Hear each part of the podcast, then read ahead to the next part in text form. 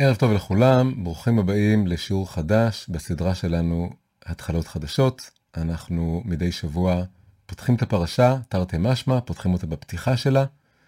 בהתחלה שלה אנחנו מתמקדים השנה בעלייה הראשונה של כל פרשה, הראשון של כל פרשה, מתוך שבע עליות, שבעת החלקים של כל פרשה, ורוצים אה, לצלול לתוכה, להוציא איזה פנינה, להוציא איזה התבוננות עמוקה, שתפתח עבורנו, תפתח עבורנו את הפרשה, תפתח את הלב שלנו, את הראש שלנו, ותחיה אותנו.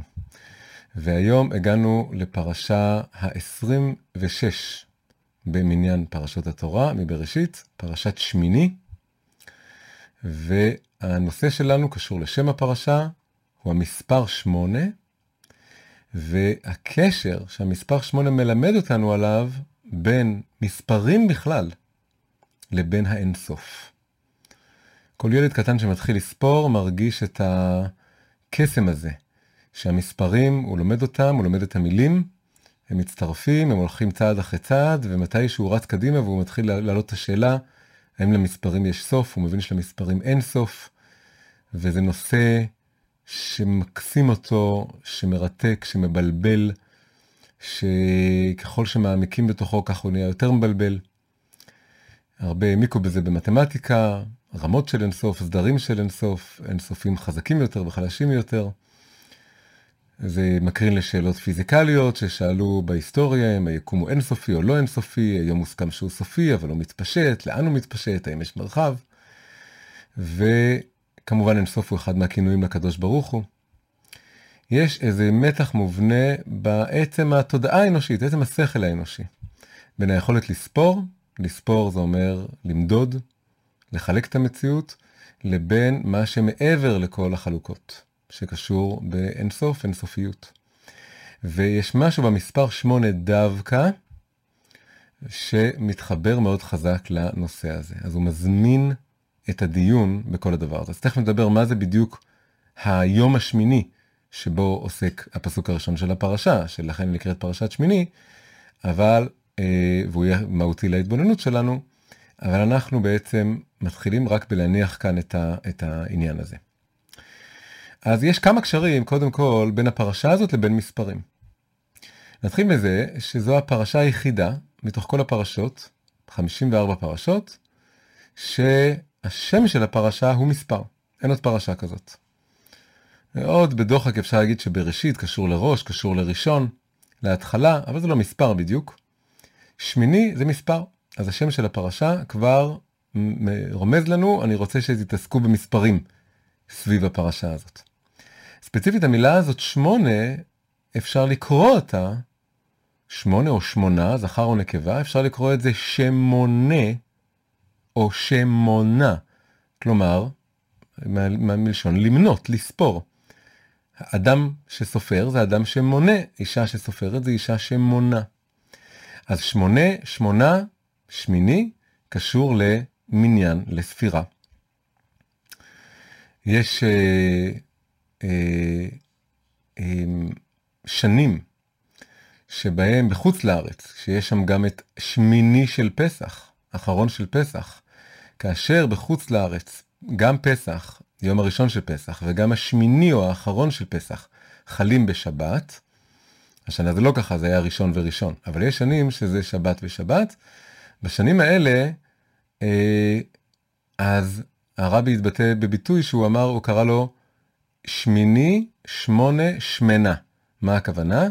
הכוונה שבשנים כאלה יוצא שבחוץ לארץ קוראים את פרשת שמיני, או מתוך פרשת שמיני, שמונה פעמים.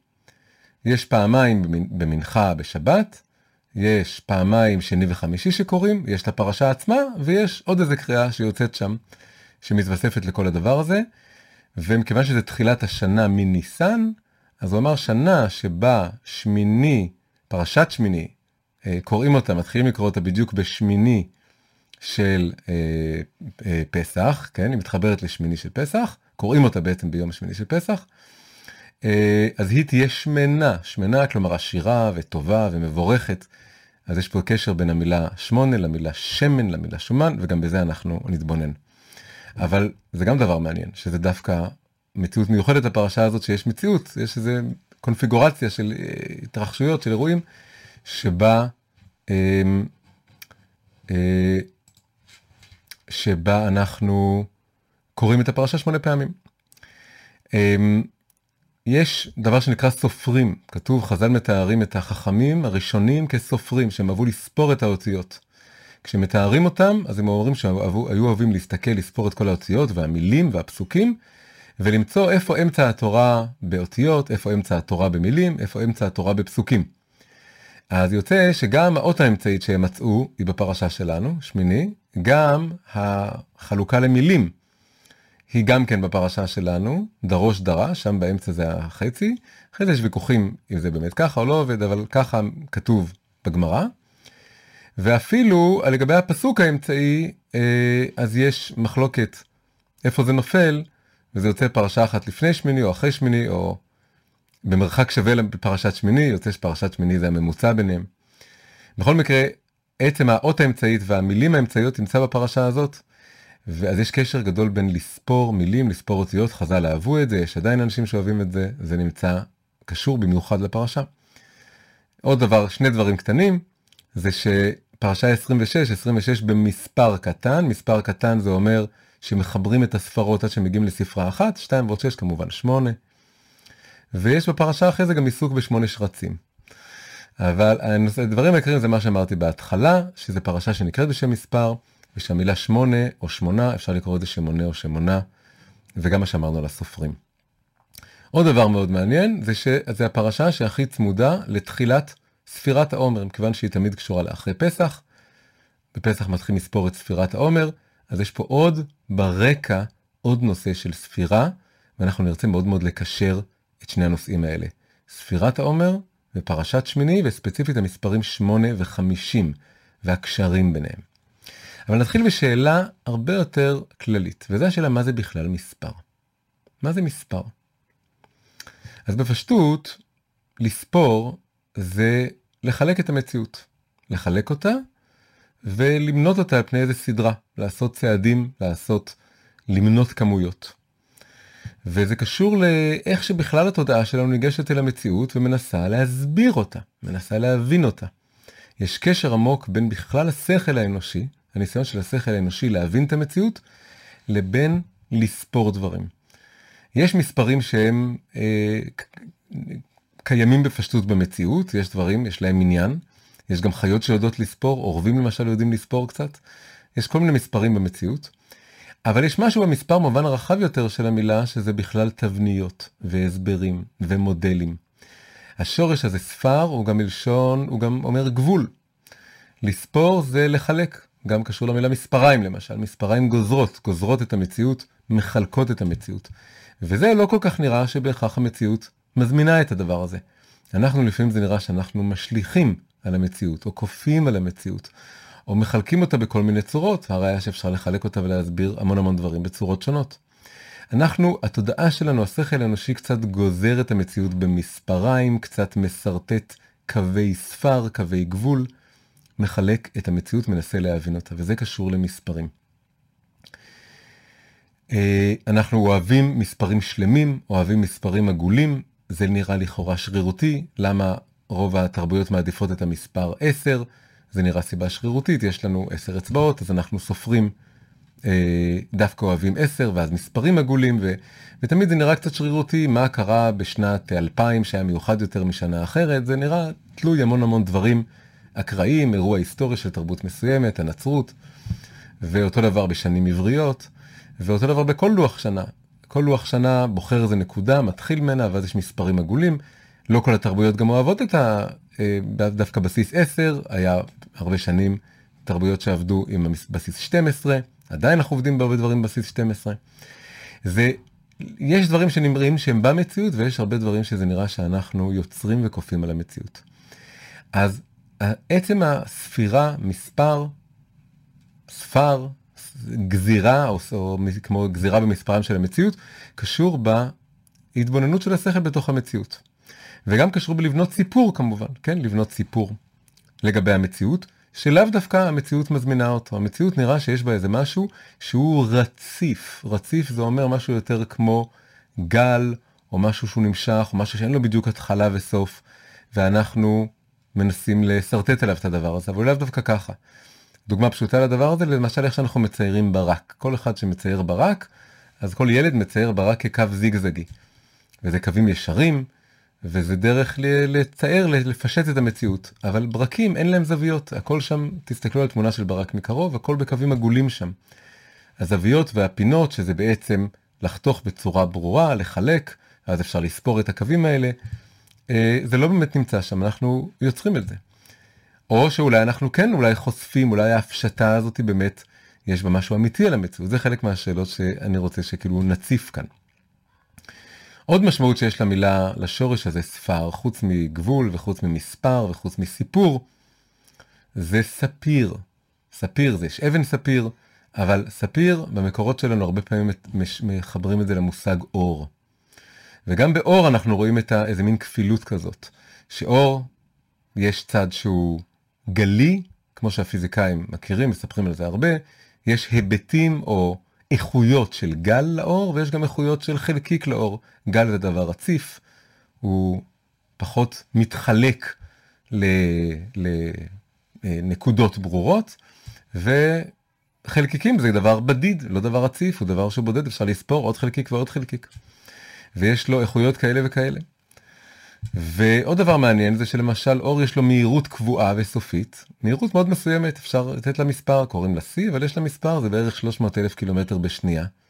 מצד שני, לפי תורת היחסות, מי שמאיץ ומתקרב למהירות האור, ככל שהוא מאיץ הזמן עבורו מועט, וכשהוא תאורטית מגיע למהירות האור, שזה בלתי אפשרי, אבל אם תאורטית הוא היה מגיע לזה, ככה איינשטיין התחיל את כל ההתבוננות שלו, שהוא דמיין איך זה יהיה לנסוע במהירות האור, אז בעצם הזמן כל כך מועט שהזמן מתבטל, הוא נמצא בכל המקומות אה, בו זמנית. מי ששיחק עם הרעיונות האלה מאוד יפה, היה רבי נחמן בכמה מקומות, בעיקר בסיפור שלו על השבעה קבצנים. כל השבעה קבצנים שם, באיזושהי צורה זו או אחרת, הם כאילו חיים מעל הזמן, מחוץ לזמן, והם, אפשר לומר שהם נקראים קבצנים, כי הם מקבצים את כל ה... הזמן והמרחב לאיזה מקום אחד, וככה הם יוצאים מהזמן והמרחב, ונמצאים מעל הזמן והמרחב. זה קצת כאילו הם נוסעים במהירות האור. שכלפי חוץ, זה נראה שזה מהירות סופית במהירות מאוד מסוימת, שאפשר לתת לה מספר C, 300 אלף קילומטר בשנייה, וגם שם כל אחד נראה גיבן ועיוור וחירש, אבל בעצם כל אחד יש לו איזה חיבור, הוא קצת מעל הזמן ומעל המרחב, מעל הרצף של המרחב והזמן, ומשם הוא יכול אה, לחצות את המרחבים, הוא יכול להתחבר ממקום אחד למקום אחר לגמרי, הוא יכול לצאת מהמרחב של העולם הזה, הוא מקבץ ומקפל את כל המרחב והזמן לנקודה אחת. אז הכל קשור בעצם לטבעו הכפול של האור. רבי נחמן לא הכיר את זה, אבל כאינטואיציה רוחנית הוא כן הרגיש את זה מאוד חזק וביטא את זה בצורה סיפורית, ספרותית, גם אם לא מספרית משוואתית, גם יש גם הבדל בין מספר וסיפור, מספר זה כמותי, סיפור זה איכותי, ספיר, אור, זה כבר אפשר להגיד, אה, מחבר את שתי האיכויות האלה. המספרית מתחלקת והסיפורית אה, גלית או רציפה אה, שלאו דווקא איכותית יותר ולא כמותית. אז באור יש את שתי, שתי הבחינות האלה, גם של מספר, גם של סיפור. אז, אז, אז זה ככה רק להתחמם מה שנקרא, כן? אנחנו רוצים להיכנס לתוך כל הדבר הזה. אפשר להגיד בעצם, אמרנו שיש גם צד שהמציאות עצמה לא כל כך אה, בהכרח מזמינה את עצמה לחלוקה כזאת, יש בה משהו רציף, הטבע הוא רציף, אנחנו כופים עליו מבנים, וכמובן אותו דבר, מה שהכי מעל הטבע. כל הניסיון שלנו להבין את הדבר הזה שנקרא אלוקות, קוראים לזה אין סוף, זה דבר שהוא גם כן מעבר לכל המספרים, שום מספר בעולם הכי גבוה, גבוה ככל שיהיה, הוא עדיין אפסי לעומת האין סוף. יש איזה דילוג לא מובן בין המספרים לבין האינסוף האלוקי. אז נראה שבעצם כל העולם הזה של מספרים ושכל הוא קצת קיים באיזה מין מישור ביניים בין מציאות אה, שלאו דווקא מתחלקת בקלות לבין אינסופיות מעל המציאות שהיא גם בוודאי לא נכנסת לתוך הדבר הזה. ואנחנו מנסים לנווט ועכשיו השאלה היא איך מחברים את המישורים האלה וזה הכל מאוד מופשט ו... ורעיוני, אבל הרעיונות האלה כשמתבוננים בהם וככה מורידים אותם לכמה רעיונות יותר ספציפיים, כמו שנראה נתעסק במספרים ספציפיים, 8 ו-50, אז הם נהיים מעוררי השראה אה, לאיזושהי התפתחות רוחנית, לאיזושהי אה, אה, אה, צעידה הדרגתית בתוך הסולם הזה אל מה שמעבר לסולם הזה, כן? זה, על זה, על המתח הזה אנחנו מדברים. אנחנו מדברים על, המציאות היא כמו סולם, מספרים, צעדים, מדרגות, אבל יש פה איזה משהו מעבר שאנחנו רוצים כביכול לדלג אליו, או לשמוע אותו, או ליצור איזשהו מגע, מגע שאינו מגע עם הדבר הזה. אז עכשיו נסתכל איך זה מתבטא בשני העניינים שלנו כרגע. מה העניינים שלנו? פרשת שמיני וספירת העומר. אז מה קורה פרשת שמיני? מה זה פרשת שמיני?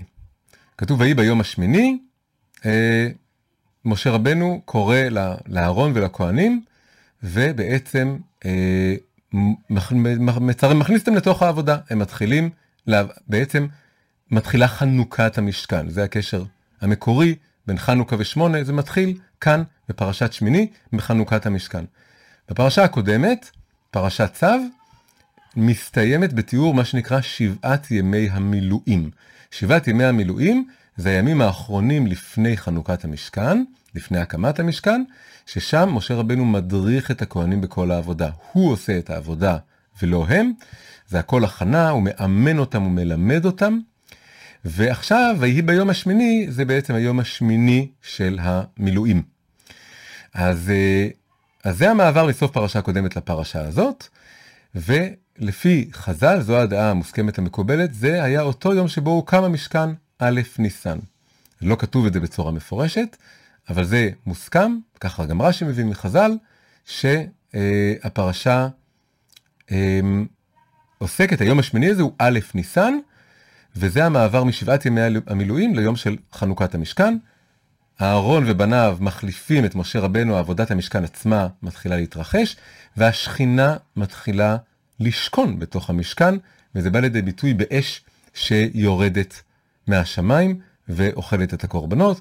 אחרי זה גם מוביל לכל הסיפור עם נדב ואביהו, שמקריבים אש זרה, והאש באה וגם שורפת אותם, נוטלת את חייהם.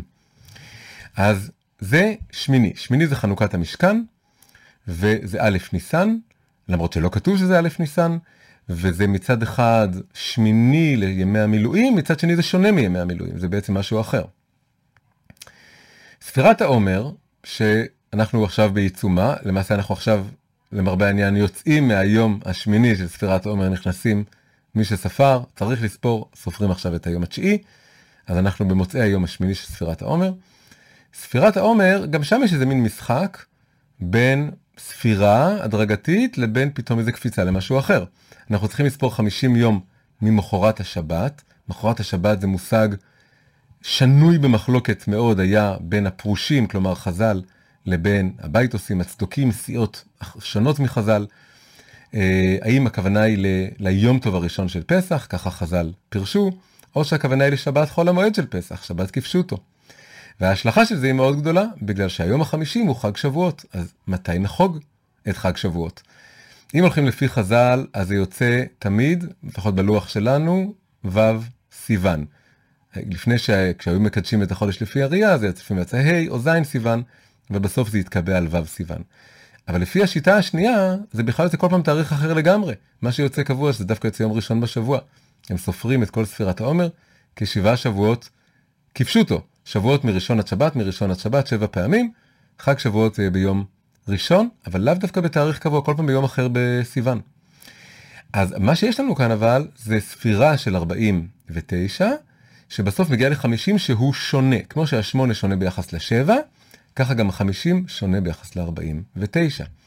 ה-50 הזה הוא חג שבועות עצמו, ומקובלנו שלא סופרים אותו. כתוב ובאמת גם יש סתירה בפסוקים, כתוב לספור שבעה שבועות, וכתוב לספור חמישים יום. שבעה שבועות זה רק 49. היום החמישים, כידוע לכולנו, לא סופרים אותו.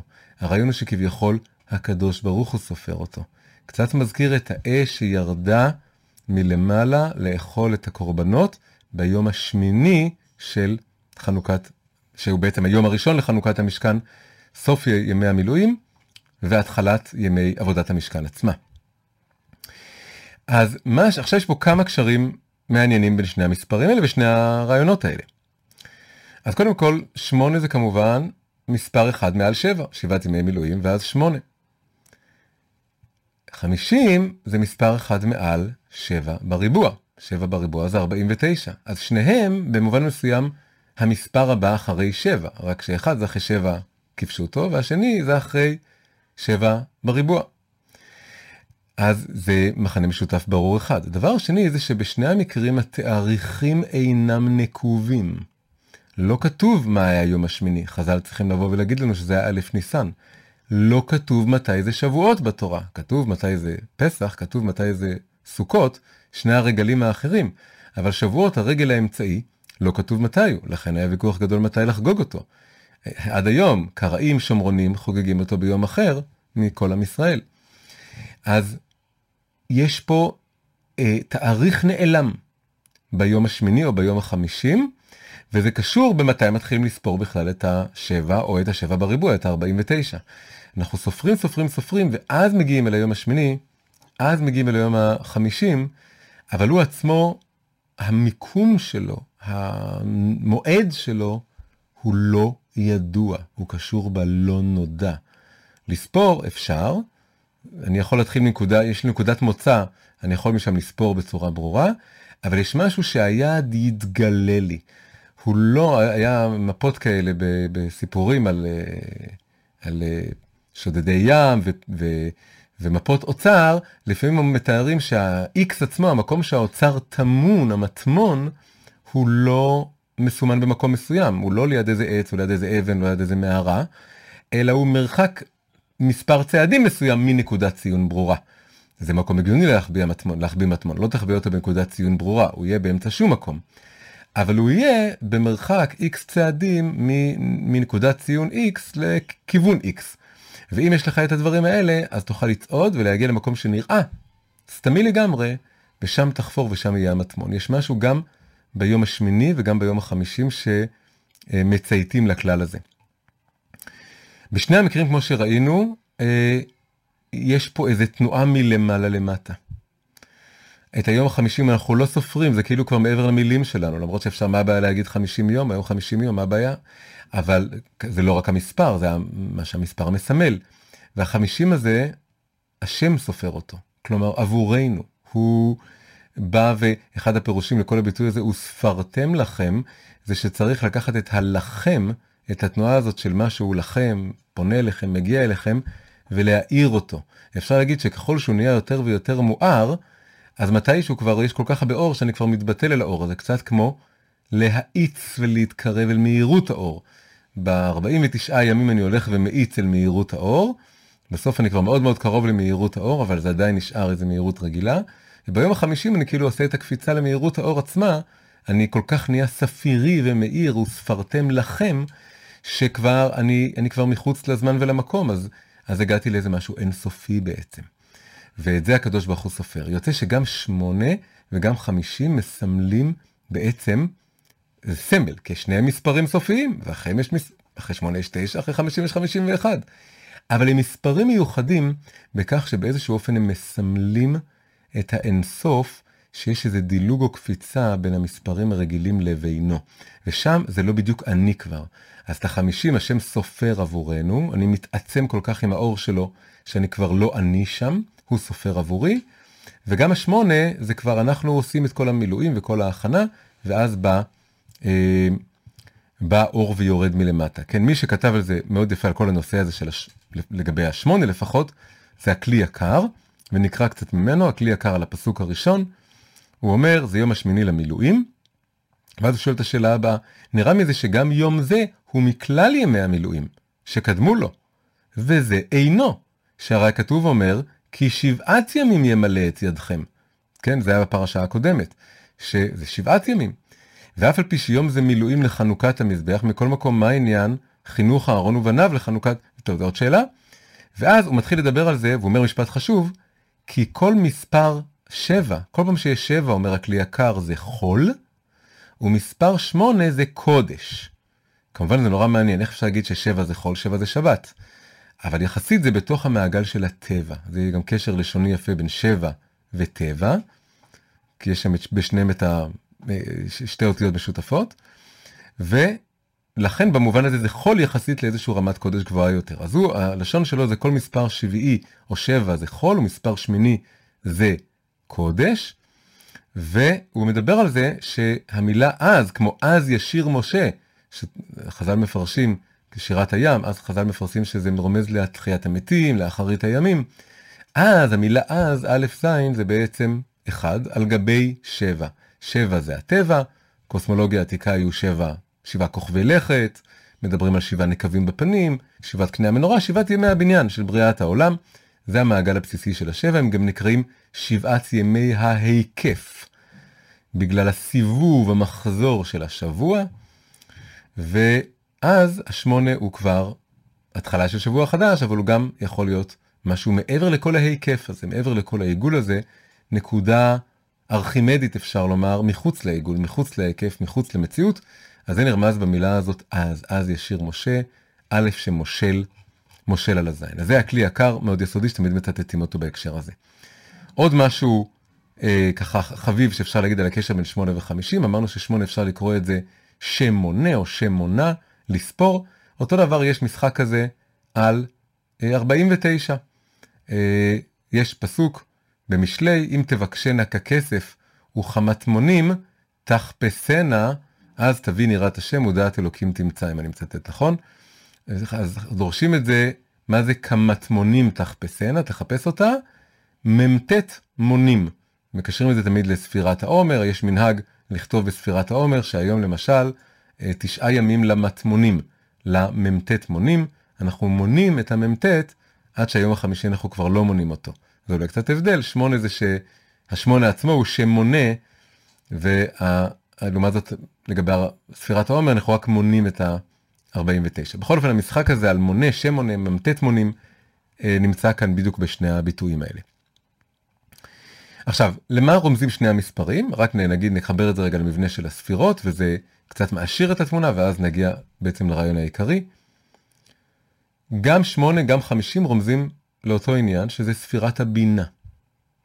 ספירת הבינה היא הספירה השמינית מלמטה. בספירות אפשר ללכת מלמעלה למטה, זה נקרא אור ישר, אפשר ללכת מלמטה למעלה. ספירה במהות שלה הולכת באיזשהו מקום מלמטה למעלה. בספירת עומר זה לא בדיוק ככה, אבל אם, בוא נחלק רגע, בוא נדבר על השמונה. אז שמונה זה, בינה היא הספירה השמינית מלמטה.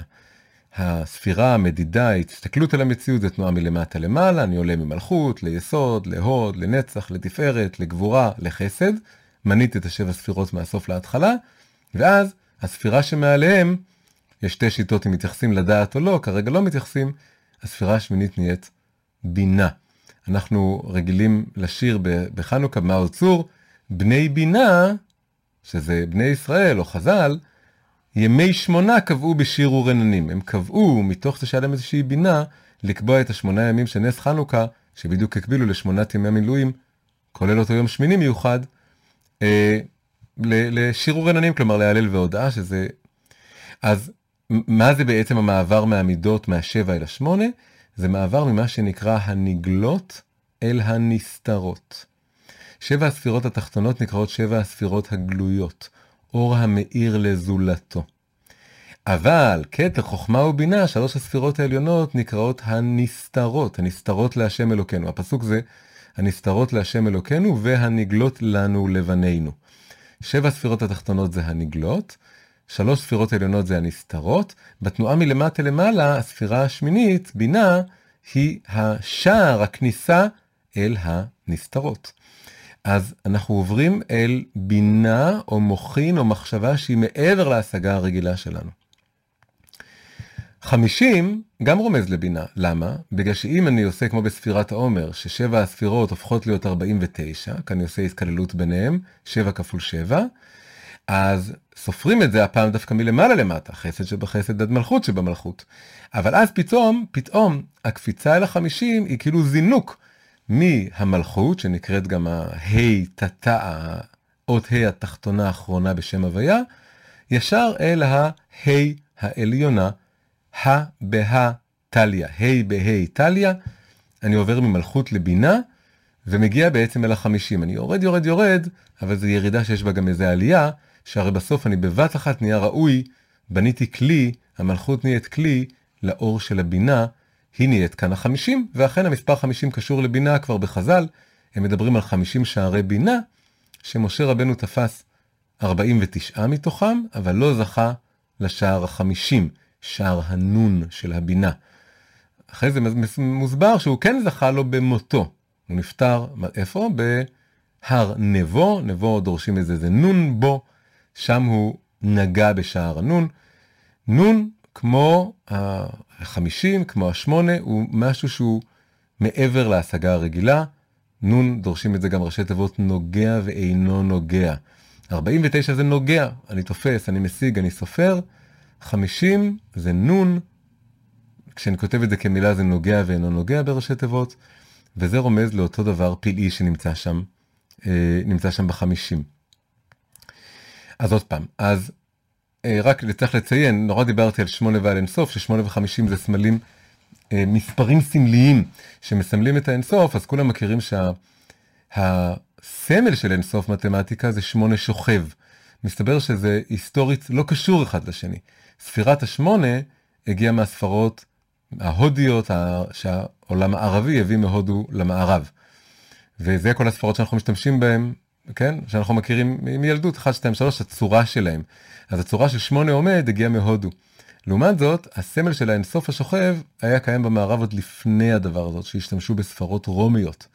אז יש לזה, יש כל מיני תיאוריות מאיפה זה הגיע, אבל זה, זה דווקא דבר מעניין לאבולוציה שמצטלבת או משתלבת, שבסוף ההסבר הפנימי הרוחני של המספר 8 זה שהוא מסמל את מה שמעל הטבע, מעבר לטבע, אה, מעבר לשבעת ימי ההיקף, מתחבר, התחבר במסלולים שונים אל הסמל של האינסוף. אז אה, זה בכלל קשור לנושא מעניין שהרבה פעמים אה, אנחנו מתבוננים או דורשים דמיון מצלולי או פונטי בין מילים, ואז באים אנשים ואומרים, זה בכלל אה, חסר משמעות, כי אטימולוגית יש לזה שורשים אחרים לגמרי, למה אתה מחבר שתי מילים שכל אחד מגיע מאטימולוגיה אחרת לגמרי, בעיקר אם אנחנו משתעשעים במילים בין עברית ללועזית. אה, אבל אנחנו רוצים להגיד כאן, וזה גוף הנושא שאני בעצם חותר אליו לאט לאט, זה שהאטימולוגיה כבודה במקום המונח, אטימולוגיה זה כמו אטימולוגיה זה ההשתלשלות של המילים, מילה שהיא הפכה למילה שהפכה למילה אחרת. אה, כמו למשל כאן שהצורה של שמונה באה מהודו והשמונה השוכב האינסוף בא ממקום אחר, בא מעולם הלטיני. זה כל זה ההיסטוריה של הסיבתיות הארצית הרגילה, זה אטימולוגיה או היסטוריה אה, סיבתית. אבל העובדה שבסוף שתי הצורות האלה נהיו כל כך דומות, זהות למעשה, אחת עומדת אחת שוכבת, או שתי מילים אה, הפכו, הגיעו להיות אותו צליל, גם אם בשפות שונות ובהיסטוריה שונה, מראה על איזה אה, זיקה לא סיבתית היסטורית, אבל צורנית או מצלולית, דמיון בצורה. אפשר לדמיין כאן, לדבר כאן בעצם על המושגים צורה וחומר. אפשר להגיד שחומרית אפשר לדבר על שני מושגים שבאו ממקומות שונים לגמרי ולא קשורים, אבל צורנית הם כל כך דומים או זהים בסוף, שאומרים כנראה יש ביניהם קשר, רק שהוא לא קשר אטימולוגי, הוא פונטי, שמיעתי, צורני, אה, רוחני בעצם אפשר להגיד. צורה זה קצת כמו רוחניות, חומר זה חומריות, צורה זה רוחניות. אם שני דברים שונים לגמרי הגיעו לאותה, לאותה צורה, אז יש קשר ביניהם. אה, אתן רגע עוד, עוד דבר קטן בהקשר לזה, אנחנו עכשיו בפרשה גם מתחילים לעסוק בחיות מאוד וציפורים טמאים. קושייה, כל זה לא מתוכנן, אבל אני כבר, אני זורם עם זה כרגע. אחד העופות הלא טמאים בתורה זה הטלף. כל מי שמכיר ציפה ביולוגיה יודע שהטלף אה, הוא, לא, הוא לא ציפור, הטלף הוא אה, עכבר, הוא יונק. הוא לא, הוא לא מטיל ביצים, והוא יונק, הוא חלה שממליטה ויולדת והיא משהו אחר לגמרי, ואבולוציונית מסבירים שזה אח, סוג של עכבר או מכרסם שפיתח כנפיים.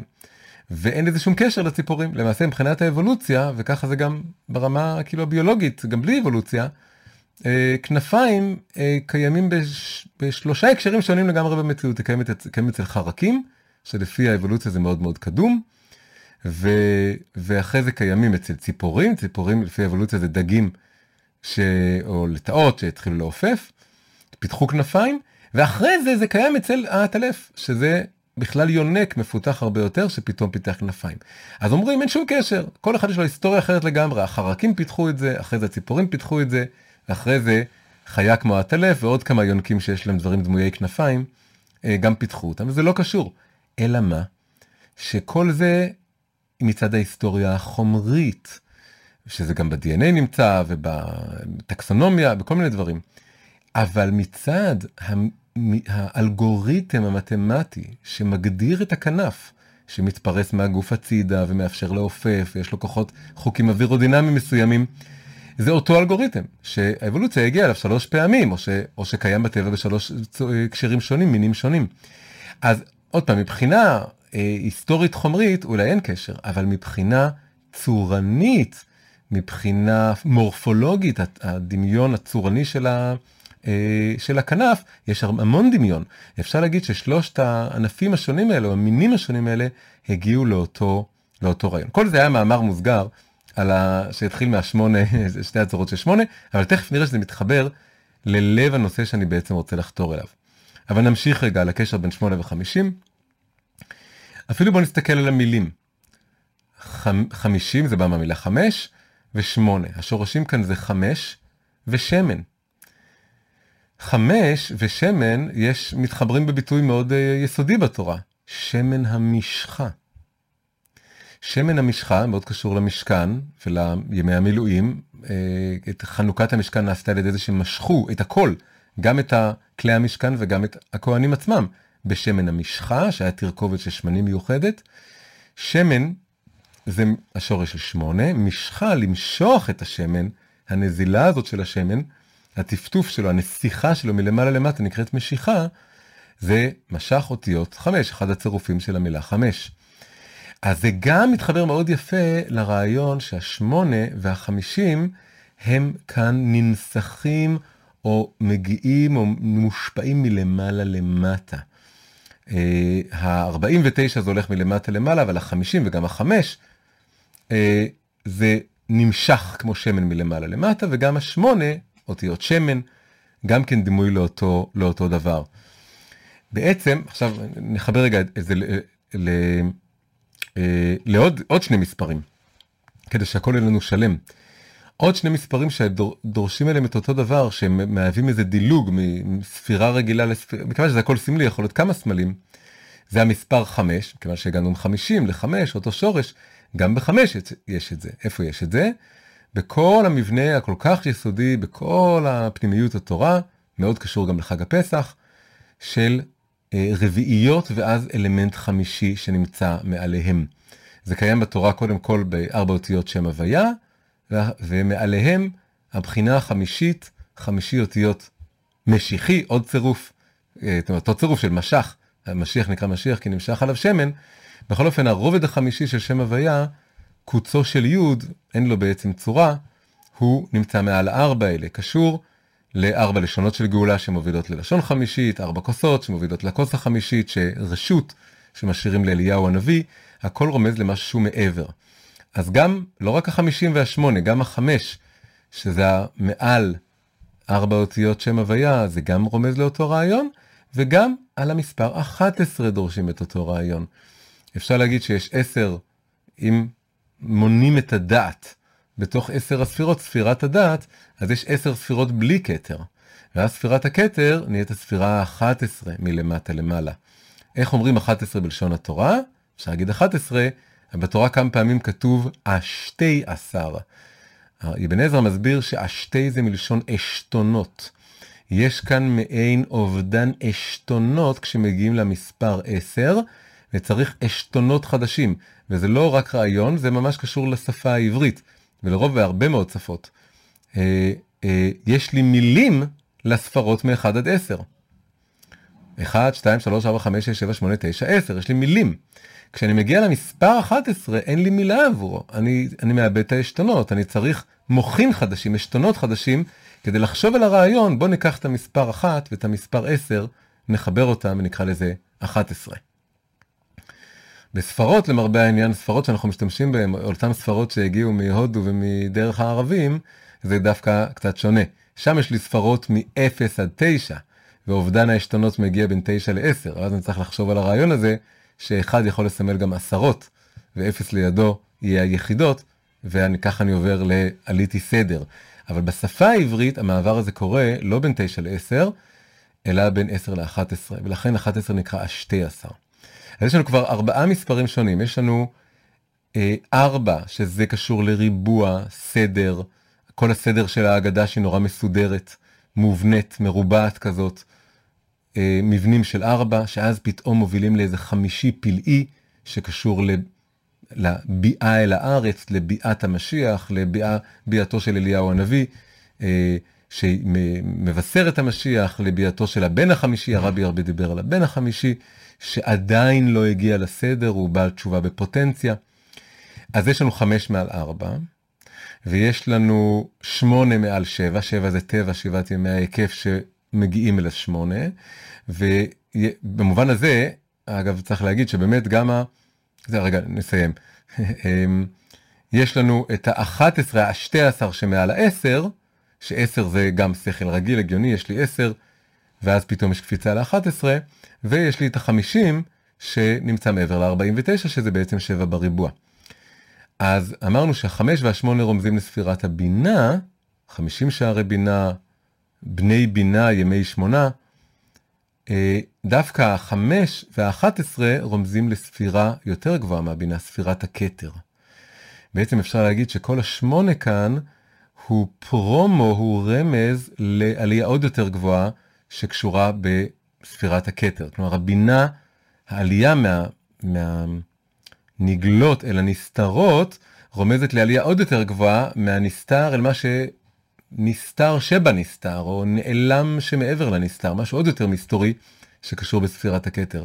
גם לזה רומז הכלי יקר, כשהוא מדבר על זה שכתוב שלעתיד לבוא הכינור של המשיח יהיה בו שמונה מיתרים ולא שבעה, והכינור של העולם הבא, שלב אחרי זה, יהיה לו עשרה מיתרים. עשרה מיתרים, עשר או אחת עשרה, תלוי איך מסתכלים, רומז לספירת הכתר. אז יש לנו פה דילוגים מעל דילוגים, קפיצות מעל קפיצות, שכולם כולם בכל מיני צורות רומזים לאותו רעיון, שעכשיו בואו בוא ננסה לנסח אותו ולסכם אותו.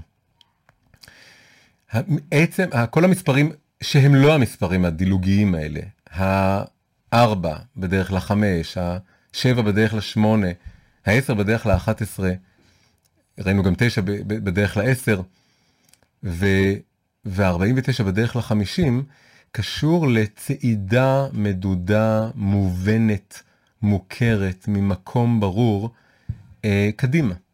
קדימה אה, אל איזשהו מקום לא נודע. ואז אותו מספר פלאי, בין אם זה 5 או 8 או כל המספרים האחרים, הם אה, נמצאים, יש איזה דילוג או קפיצה מעבר לדבר הזה.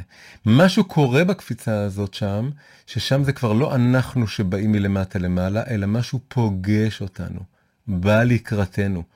ספירת הכתר, ספירת הבינה ביחס, נגיד את זה ככה, ספירת הבינה ביחס ל... לשבע הספירות התחתונות, ספירת הכתר ביחס לכל הספירות שמתחתיה, באיזשהו מקום שורות או מגיעות מלמעלה. אני לא בדיוק משיג אותם, זה קצת כמו שהרמב"ם אמר, שאי אפשר להיות נביא בכוח, אתה יכול להשתלם בחוכמה, אז בנקודה מסוימת הנבואה כבר שורה עליך, אתה בונה את הכלי כמה שאתה יכול. אז המבנה, הדפוס החוזר הזה, שאנחנו בונים מה שאנחנו יכולים לבנות, מכינים את המשכן, סופרים את ספירת העומר, אה, אה, שותים את הארבע כוסות, אה, סופרים עד, עד עשר, כל מה שבא אחרי זה הוא ננסח, נמשך כמו שמן, שמן רומז לסודות התורה, בפרט לסודי הסודות, רזין דרזין דאורייתא, כתוב שמן על ראשך אל יחסר, כתוב, אה, אה, אם אני לא טועה, ב... לא זוכר אם זה קהלת או משלי, אה, ש, שזה אומר תודעה או זיכרון ל, למה שמעל ומעבר להשגה שלי, שאני צריך לדמיין או לחוש שננסח אה, ננסח מעליי. אבל קורה עוד דבר, האש יורדת מהמשכן וכן הלאה, אה, על, על המזבח. אבל שימו לב עוד דבר נורא מעניין בכל זאת. אחרי כל הדבר הזה, כל המספרים האלה, 5, 8, 11, 50, הם בכל זאת גם מספרים. הם נכנסים לרצף המספרים. כל הסיפור כאן זה שאנחנו רוצים דווקא מספר שיסמל את האינסוף. ואנחנו מגיעים בסוף אל הדבר הזה. אנחנו אולי לא סופרים את החמישים, אנחנו מגיעים לחג שבועות. זה לא כמו הפרדוקסים של זנון שאומר שיש אין סוף מתכנס ביני לבין כל יעד, והחץ לעולם לא יגיע ליעדו ואני לעולם לא אגיע לשום מקום. אני בסוף מגיע, אני עושה את הקפיצה הזאת, ואני מגיע לשם. הדבר הזה נוכח בתור מספר. זה אומר, הרבי נורא מדגיש את זה, שהאינסופיות הזאת צריכה להשתלב בתוך המרחב המספרי, כלומר בתוך התודעה האנושית הרגילה. אני סופר עד כמה שאני יכול לספור, ואז אני מגיע לאיזה נקודה שיש פה איזה השראה, או איזה אור, או איזה השגה שהיא לא מובנת לי, אבל אני לא רוצה להישאר בזה. אני באיזשהו אופן רוצה להטמיע את זה. אני רוצה שזה ייכנס לתוך המציאות. אפשר לומר שהמציאות היא כולה נולדת מהזיווג הזה בין שתי התנועות האלה. זה נכנס כן לתוך רצף המספרים, ולתוך הצעדים שאני צועד. אני רוצה להפוך את הכוח הזה, את האור הזה שמעל הטבע, לתוך דבר שהוא כן באיזשהו אופן אה, בתוך הטבע שלנו. התנועה הזאת היא באיזשהו מקום תנועה אינסופית. כמו שאנחנו חוזרים כל שנה לאלף ניסן, שזה היום השמיני, ולו' סיוון, שזה היום החמישים, יש פסוק במיכה, הנביא אומר, כי ימי צאתך מארץ מצרים, אראנו נפלאות. ואומרים שהנפלאות שיהיו לעתיד לבוא, יהיו רק כ, כף הדמיון, מעין, סליחה, כל, הכוונה היא שכל אה, מה שהיה לנו במצרים, כל הניסים שהיו לנו במצרים, זה רק מעין מה שהולך להיות לעתיד לבוא. כי ימי צאתך מארץ מצרים. מה שאתה מכיר, זה רק בערך, זה רק אה, כל הניס, כל המכות, רק, אה, אה, הם רק אה, רמז מקדים ל, ל, לנפלאות, מלשון פלא, מלשון א', א' זה אחד, אבל זה גם האחד שאחרי השבע, האלף שמעל הזין, השמונה. אז הנפלאות האלה יהיו יותר גדולים. אחרי זה הרבי הריאץ בא ואומר על הדבר הזה, אבל למה כתוב פה כי ימי צאתך מארץ מצרים ברבים? הרי יצאנו ממצרים ביום אחד, בט"ו ניסן, זה היה יום אחד, יצאנו בן רגע. אפשר להגיד, להגיד שזה כל ימי, ימי חג הפסח, כמו שעד שטבעו המצרים זה היה רק בשביעי, אבל הוא מביא פירוש הרבה יותר מעניין. הוא אומר, עד שלא תבוא הגאולה, המשיח, המשיח מלשון משיכה וחמישי וחמישים, אז אנחנו עדיין יוצאים ממצרים. זו תנועה שלא נגמרת, כי ימי צאתך מארץ מצרים זה כל הימים מאז יציאת מצרים, 3,333 שנים כרגע, מאז יציאת מצרים, כל הימים האלה, כולל היום, אנחנו עדיין יוצאים ממצרים. תחשבו את הדימוי החזק הזה, כל הזמן צועדים, צועדים, וממשיכים לצאת ממצרים, ועד שלא נגיע ל, ל, לאור הזה של הגאולה, אנחנו בתוך התנועה הזאת. אז כל הימים האלה הם בבחינת ה-49 יום, השבעה ימים, שאנחנו הולכים בספירלה אינסופית בדרך אל, ה, אל האור הזה שבא לפנינו. ו, ומגיע אלינו, והוא הנפלאות האלה שאנחנו רוצים שירדו אלינו, יתגלו אלינו. עכשיו בעצם, כל מה שיוצא מכל הדבר הזה, הכל פה זה סמלים, וזה בא להמחיש בכל מיני צורות, לכן זה מספרים שונים, סדרות שונות, מבנים שונים, שבאים לתאר רעיון שהוא בעצם מעבר לכל המספרים האלה, הרי באמת, שמונה זה רק מספר, וחמישים זה רק מספר, יש להם כל מיני איכויות, כמו שראינו.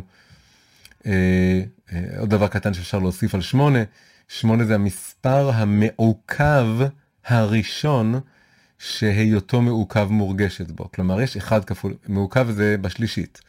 אחד כפול אחד כפול אחד, אחד בשלישית שווה אחד. אני לא מרגיש פה איזה משהו שונה.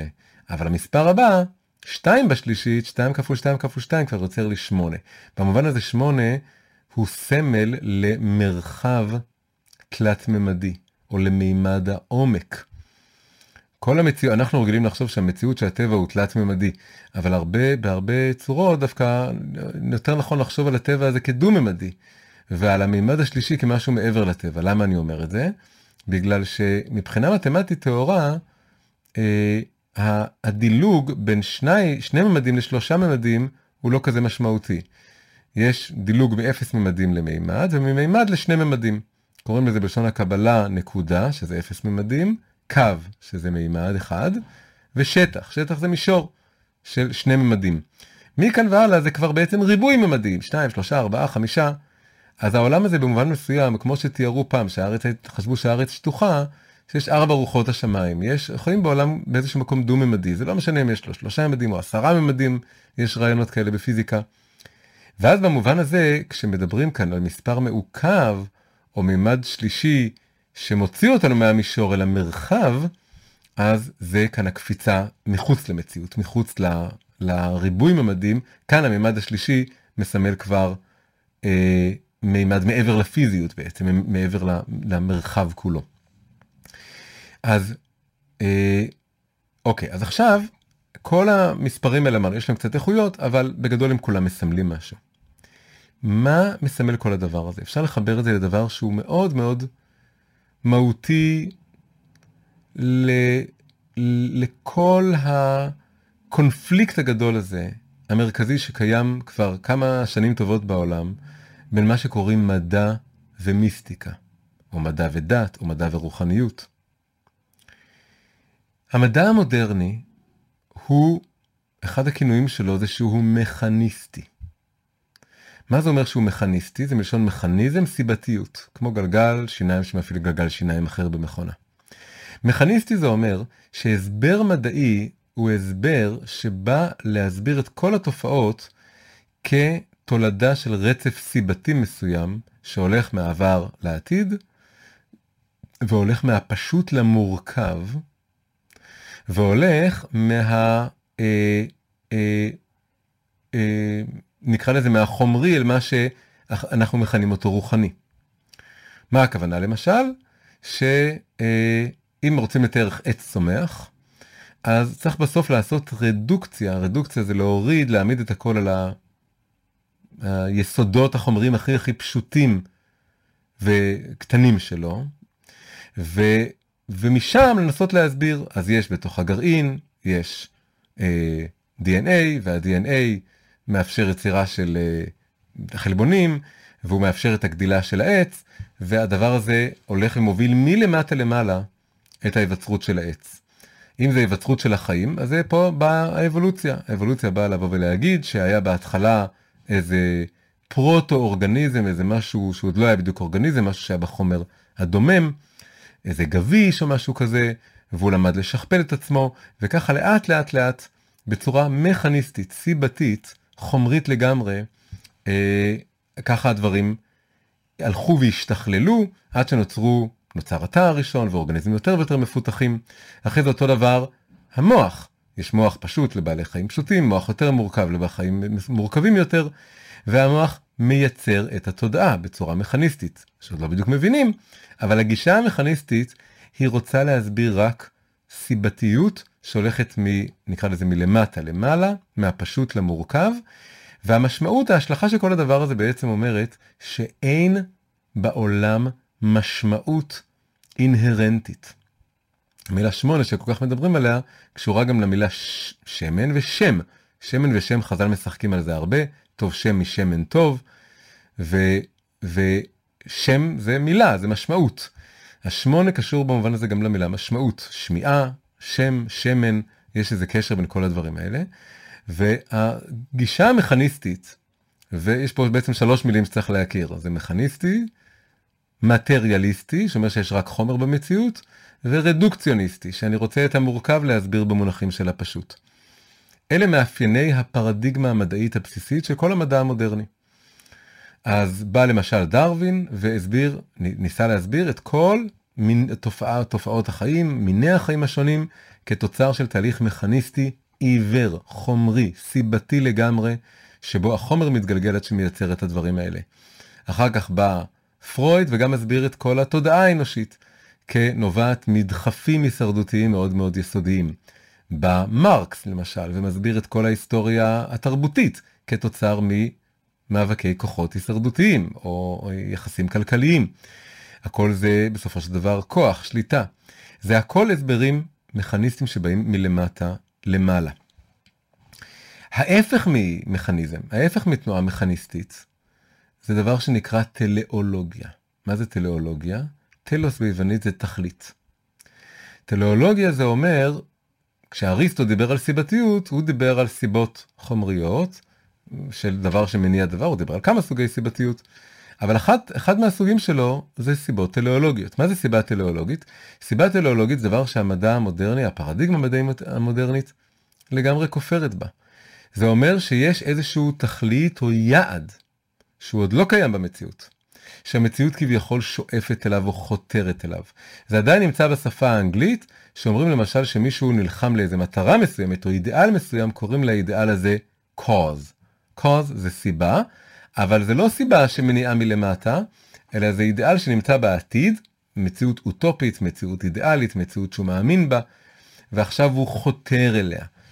אה, ציור הכי פשוט לסיבה טלאולוגית זה אם אני משחק ביליארד ואני מסתכל על החור שאני רוצה לקלוע את הכדור אליו, אז החור הזה במובן מסוים מושך או, שואב, או שואב את הכדור אליו. הוא לא עושה את זה, אני זה שדוחף את המקל, אבל אני בתודעה שלי מכוון אל אותה נקודה. אז אם נרחיב את זה לא לאיך שאני מזיז כדורים בעולם, אז טלאולוגיה אומר שיש סיבות שפועלות לא רק מלמטה למעלה, אלא מלמעלה למטה. מהמורכב אל הפשוט, מהרוחני אל החומרי.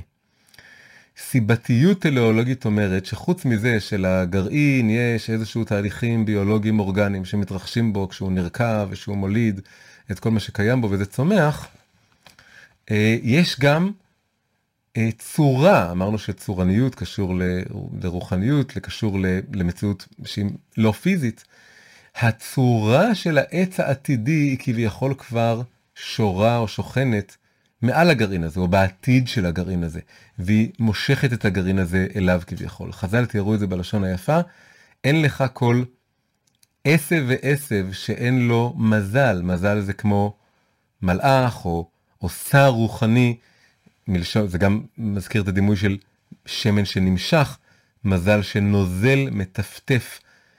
אה, את הייעוד הרוחני של אותו עלה, אותו עשב מלמעלה למטה, אין לך כל עשב ועשב שאין לו מזל החובט בו מלמעלה. כלומר, מכה בו מלמעלה, מכה בו, הכוונה היא מזרים לתוכו איזה מין, את הצורה העתידית שלו ואומר לו גדל, בוא תגדל אליי, בוא תתקרב אליי.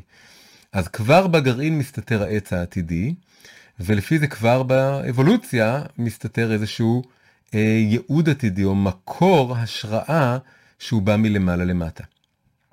כל זה זה לא המדע הממוסד, האקדמי, הקונבנציונלי, אבל יותר ויותר אנשים, חלקם עם רקע מדעי מאוד רציני, אה, מגיעים אל הרעיונות האלה, רק שאוטומטית הם הופכים להיות פרינג', הם הופכים להיות דבר שה... הממסד מוקיע. אבל בכל מיני צורות זה כבר נהיה דברים שאי אפשר להתעלם מהם. אז יש ביולוגים שמתחילים לדבר על זה שמעבר להתפתחות הסיבתית הרגילה מלמטה למעלה, יש גם השפעה שבאה, כמו שאמרנו, מלמעלה, השפעה צורנית. מדברים למשל על כך שיש, אה, קוראים לזה שדות מורפוגנטיים או שדות צורניים, מרחב תודעתי אה, שמחבר במעין צורה טלפתית בין בעלי חיים מסוימים. כלומר שהם יכולים, אה, כשלמשל, הדימוי שמביאים אותו זה כשאם אה, עכברים לומדים במקום אחד איך לעבור איזשהו מבוך, אז אוטומטית גם עכברים אחרים יעברו את המבוך הזה יותר בקלות. למה? בגלל שאותם עכברים יתחברו לאיזשהו צורה, ידיעה, הבנה, השגה, הצורה הזאת של המבוך, שעכשיו נגישה גם לעכברים אחרים במקום אחר. כלומר שיש פה איזה מין מציאות רוחנית מעל המציאות הפיזית שלנו, שיש עכברים במקומות שונים, ויכולים להגיע אליה. אה, מי שעוסקים במה שנקרא תכנון תבוני, Intelligent Design, שזה בעצם אה, ניסיונות לבקר את הדרוויניזם המאוד רדוקציוניסטי כמו שהוא קיים היום, גם אומרים דברים כאלה, הם לא כולם משמיצים אותו, אומרים שהם בריאתנים, רק אומרים שהעולם נברא בבת אחת וזה לא מדעי ולא רציני, אבל זה ממש לא הסיפור. הם הרבה פעמים מקבלים את הרעיון של אבולוציה, הם רק אומרים האבולוציה היא לא מספיקה. מוטציות אקראיות, ברירה טבעית של מוטציות אקראיות, כל הדבר הזה שהוא מכניסטי עיוור, הוא לא מספיק בשביל להסביר את המורכבות של החיים. אה, קפיצות בהתפתחות של האבולוציה שבה בבת אחת הופיעו המון המון מינים. אה, האצה מאוד גבוהה בשלבים המאוחרים של האבולוציה ליצור את האדם, כל מיני דברים כאלה חייבים להסביר אותם על ידי זה שיש איזושהי השפעה גם מלמעלה למטה, מעין אה, השראה או חלחול של מציאות רוחנית או מציאות צורנית, לא אוהבים את המילה רוחנית, מציאות של מידע או של אינפורמציה או של תבניות או של צורה, זה בעצם הכל דברים רוחניים שפועלות, נכנסות לתוך המציאות, עוד פעם, כביכול מלמעלה. אתם רואים שהשפה אה, מסתבכת כשמגיעים לדברים האלה, בגלל שאנחנו עוברים כאן ממציאות, אה, ממציאות, מתיאור סיבתי רגיל של המציאות, שאנחנו מאוד מורגלים לתוך השפה המדעית, למשהו קצת אחר. אה, כמובן זה כמו, עוד, עוד דוגמה הכי חזקה לדבר הזה זה המוח האנושי האם המוח האנושי מורכב ככל שיהיה יכול לייצר תודעה. אז גישה רגילה תגיד כן המוח מייצר את התודעה אבל גישה השנייה אומרת מי אמר? ו, ואולי אפשר לחשוב על זה אחרת אולי אפשר לחשוב שהמוח הוא לא משהו שמייצר את התודעה הוא יותר כמו מין מקלט רדיו שקולט אותה וככל שהוא משתכלל כלומר מה זה משתכלל? זה כמו שאני סופר ל-4, ל-7, ל-49, ככל שהוא נהיה יותר משוכלל, כך הוא קולט יותר ויותר אה, אורכי גל, במרכאות, אם זה משל של רדיו, של מציאות של תודעה. כלומר, המציאות של התודעה קיימת כמו השדה האלקטרומגנטי שבהם מסתובבים גלי רדיו. ככל שאני בונה רדיו יותר משוכלל, אני יכול לקלוט יותר ויותר מגלי רדיו האלה. וזה המוח. מוח של חיות קולט פחות, מוח אנושי קולט יותר, ככל שאני מפתח את המוח הוא קולט יותר מהדברים האלה.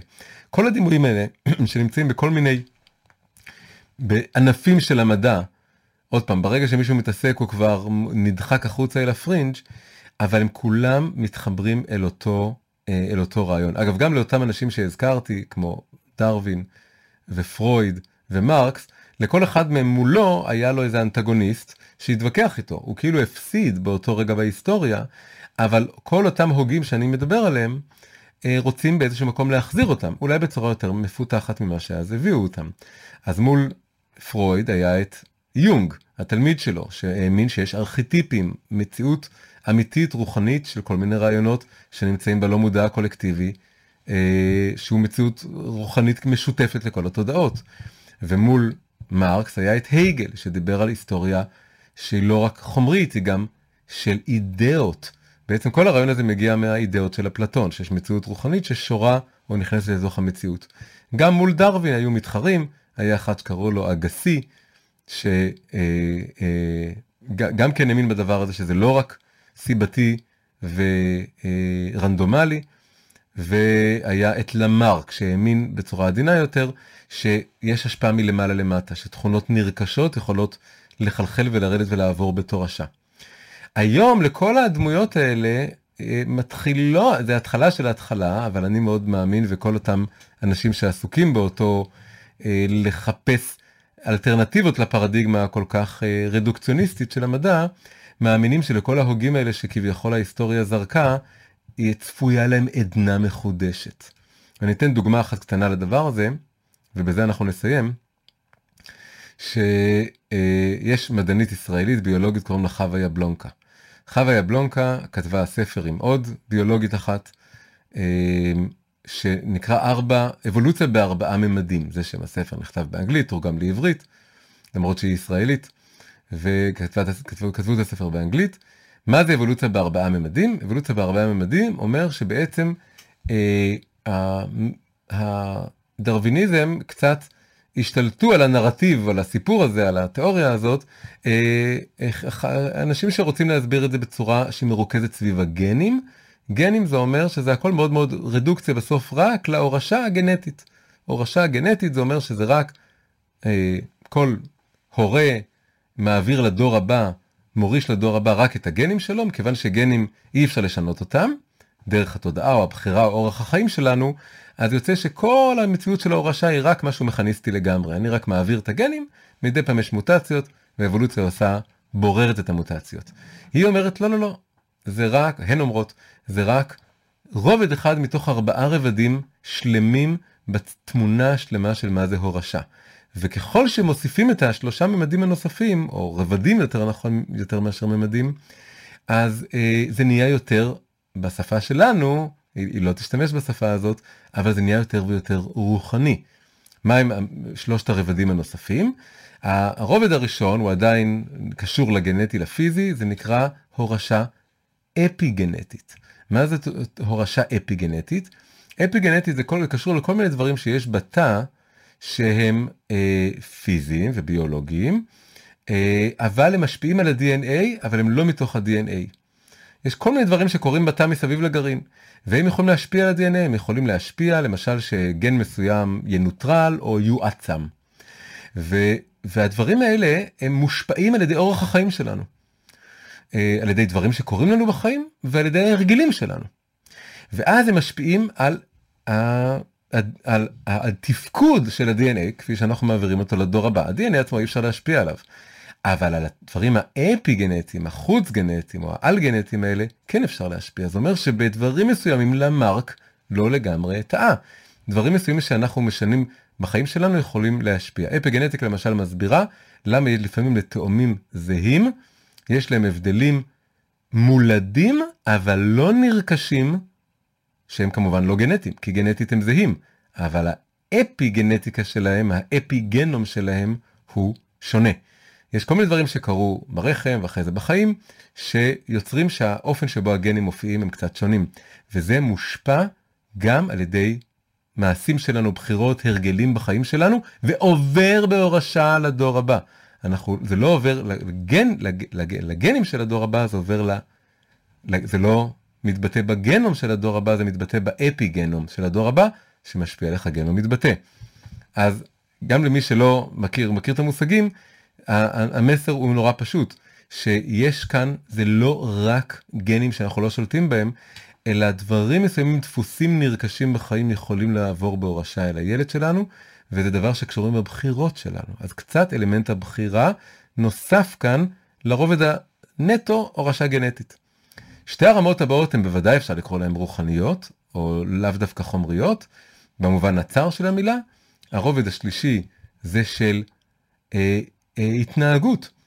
אה, חיות מלמדות את הילדים שלהם אה, איך, אני יודע מה, לשבור אגוזים ולפתוח אותם. ועוד כל מיני דברים. יש חיות שהכל אצלם זה רק גנטי, כן? יש, אני יודע מה, תמנונה מולידה את הב... מטילה את הביצים שלה ומתה, ואז התמנון הוא בא, הוא לא לומד כלום מההורה שלו. אבל המון המון בעלי חיים, מפותחים יותר, יש תקוף זמן חפיפה וחניכה, בוודאי אצל בני אדם. חניכה הכי ארוכה בטבע, שההורה חונך את הילד, הוא מעביר לו הורשה התנהגותית, הוא משמעתם לו דוגמאות, ממחיש לו המון המון דברים ומעביר לו את זה הלאה, וזה סוג של הורשה. והסוג הרביעי הוא מיוחד למין האנושי, זה הורשה סימבולית. אנחנו כותבים ספרים, מעבירים אותם לדורות הבאים, וזה גם סוג של הורשה הכי הכי משמעותית. זה כבר לגמרי רוחני. אז תראו מה קרה כאן. הם, שתי הביולוגיות האלה בונות אה, קומות. מלמטה למעלה, הקומה הגנטית שמוסכמת על כולם, הקומה האפיגנטית שיותר ויותר מגלים עליה דברים עכשיו, שמצילה קצת את למרק מביזיון, הקומה ההתנהגותית שכולם מכירים בה, אבל היא מוסיפה אותה למבנה של איך נראית הורשה, ובסוף הקומה הסימבולית, שזה בכלל כל התרבות האנושית והידע האנושי והמחשבה והחוכמה. יש משהו בסולם הזה, דיברנו על מעבר מ-4 ל-5, כן? מכל המספרים שדיברנו עליהם, הראשון הוא לעבור כמו מארבע אותיות שם הוויה לקוצו של י', אה, אז, אז יש לנו פה ממש ציור נורא חזק לדבר הזה. אז אותן ביולוגיות לא ירצו לדבר בשפה מיסטית ובדברים על טבעיים, כי זה חורג מתחום השדה המדעי. אבל מה שהם בעצם עשו זה קירבו את ההסבר המדעי של המציאות מאוד מאוד קרוב להוסיף את המישור החמישי שהוא כבר נמשך או יורד מלמעלה למטה. הם בנו קומה גנטית, אפי גנטית, התנהגותית, סימבולית. עכשיו המרחק הוא קצר יותר מבעבר לבוא ולהגיד שהסימבולים עצמם, או מה שהסימבולים מסמלים, המידע עצמו, התודעה עצמה, המחשבה עצמה, הרעיונות עצמם, הם, יש להם איזה מציאות משל עצמה. שפשוט מה שתיארנו מלמטה למעלה אפשר לתאר מלמעלה למטה. הרעיונות, המחשבות, התודעה מחלחלת לתוך המציאות. היא הכי מתגלה ברובד הסימבולי, בצורה חלשה יותר ברובד ההתנהגותי, בצורה חלשה יותר ברובד האפיגנטי, ובסוף בסוף היא גם מחלחלת באמת לרובד הגנטי, אבל שם זה כבר נראה רק סיבתי מלמעלה, כלומר שנבנה מלמטה למעלה. אז יוצא כאן משהו נורא יפה. ככל שהמדע נהיה יותר אה, הוליסטי נקרא לזה, או מחפש לשלב בין, אה, בין מישורים, אה, פועל, מדבר על רמות ארגון של מציאות שנהיות יותר ויותר גבוהות, התודעה שצומחת מתוך המוח, האפיגנטי שמופיע מהגנטי וכן הלאה, ככל שיותר מתעסקים ברבדים כאלה, ואנחנו, וזה הכל תנועה מלמטה למעלה, כי המדע פועל מלמטה. אבל ככל שעולים יותר למעלה, אז יותר ויותר נפתח פתח למי שמבקש את זה, קשוב לזה, מרגיש שיש במציאות גם את הסיבתיות הטליאולוגית הזאת, התכליתית הזאת, של שיש גם מציאות מעבר שאנחנו שואפים אליה, אה, זה נהיה יותר ויותר פתאום פחות ופחות מופרך. זה נהיה באיזשהו מקום בעצם רק עניין של אה, לספר את הסיפור גם מלמעלה למטה. ואז ההתפתחות של ה... אה, התפתחות האדם לאורך האבולוציה, ההופעה של התודעה מתוך המוח, ההופעה של כל מיני תופעות מורכבות, למשל של קן הנמלים, מתוך ההתנהגות של המון נמלים. כל מיני תופעות מורכבות שמופיעות מתוך תופעות פשוטות יותר, הופכות להיות בעצם אה, גילוי יותר ויותר גדול של אה, אותו אור, אותו ידע, אותה הבנה, אותה השגה, שמה שכאן תיארנו בתור האש שיורדת על המזבח, המספר 50 שהקדוש ברוך הוא סופר עבורנו, העשתונות החדשים שאני צריך להגיע אליהם כשאני עובר מ-10 ל-11, וכל הסמלים האלה שתיארנו, בעצם באים לגעת בלב ליבה של השאלה איך אנחנו בכלל מתארים את המציאות. באחד השיעורים כאן מקודם דיברתי על אה, לחשוב על האני העתידי שלי כאני שנע לקראתי, ואני נע לקראתו ולאט לאט מתמודד איתו ומכיל אותו בתוכי. אז אותו דבר אפשר לדבר כאן בכלל על העתיד של האנושות, של העולם, של העולמות התחתונים. הם נעים למעלה, עולים יותר ויותר למעלה, וככל שהם עושים את זה, אה, יש גם איזה עולם שמעבר. אה, זה תמיד צוחקים, אבל זה לא צחוק, זה מאוד יפה, שמה זה העולם הבא? למה הוא נקרא העולם הבא? כי הוא בא אלינו, הוא בא לקראתנו, הוא שופע וננסח ונמשך ויורד כאש מלמעלה, ובא לקראתנו, מזמין אותנו באמת לבוא יותר ויותר לקראתו.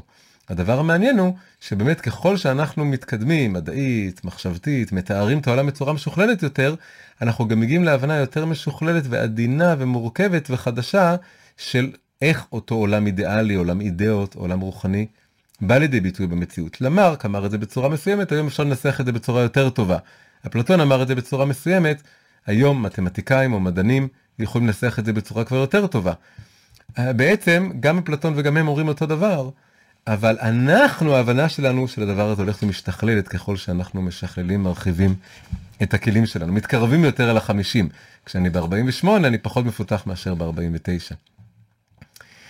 אז אה, אז זוהי ההתבוננות שלנו אה, ב, בפתיחה של הפרשה שלנו, פרשת שמיני. היא בעצם מזמינה אותנו למסע מאוד ציורי ומעניין על מה שמעבר לציורים. הציורים זה ניסיון שלנו להתקרב לאיזשהו אה, אה, ציור לא מצויר. הקדוש ברוך הוא נקרא צור העולמים, הוא אין צור כאלוקינו, אין צייר כאלוקינו, הוא מצייר צורה בתוך צורה. הצורה החיצונית זה הצורות שאנחנו מציירים ובונים ומבינים לאט לאט מהשכל, דרך המספרים, דרך הספירה, דרך טיפוס במעלה סולם הידע האנושי. והצורה שבתוך הצורה היא הצורה של האידיאלית, הרוחנית, הגבוהה יותר, של עולמות עליונים, בסופו של דבר של האלוקות עצמה, שאנחנו רוצים אה, לבוא ולהשיג אותה, שזה מה שאנחנו מכנים בשפה שלנו תורתו של משיח. שאז אז אנחנו עכשיו בספירת העומר מתקרבים למתן תורה, אבל במישור גדול יותר, כל המציאות היא ימי צאתך מארץ מצרים בדרך למתן תורה יותר גדול, תורתו של משיח, שנמשכת ויורדת מלמעלה למטה. אז, אה, אז עד כאן ההתבוננות שלנו. אני מקווה שזה מעניק לכם את אותה שמחה.